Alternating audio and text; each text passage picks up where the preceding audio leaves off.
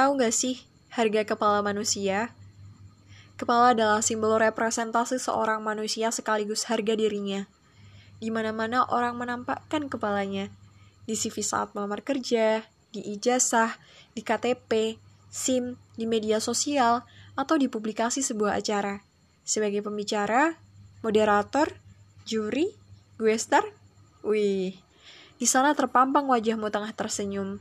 Hai semua, ini loh, aku. Kepala kita jadi simbol eksistensi. Karena simbol harga diri inilah, kepala jadi sesuatu yang amat kita jaga. Akibat tempelengan di kepala kita, walau maksudnya bercanda, kita bisa dongkol sepanjang hari. Weh, kepala aku nih, kata kita. Padahal kalau bagian tangan yang ditempeleng, kita santai saja. Kepala kita juga aset yang sangat berharga, di dalamnya ada sebuah fitur yang menakjubkan karya sang pencipta yang tiada banding, yaitu otak. Di sana tempat kita menyimpan seluruh kenangan.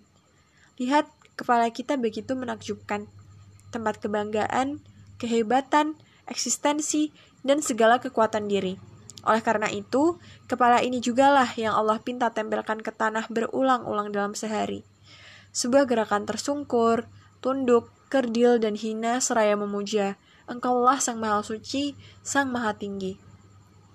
Kita diminta berulang kali dalam sehari, mengardilkan diri dan mengecilkan semua masalah, bahwa tidak ada yang lebih penting darinya.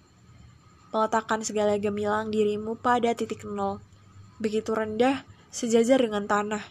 Seraya memuja, engkaulah Sang Maha Besar. Pada akhirnya, kita tersadar, ternyata harga paling mahal dan terhormat sebuah kepala ialah saat ia menempel dengan tanah.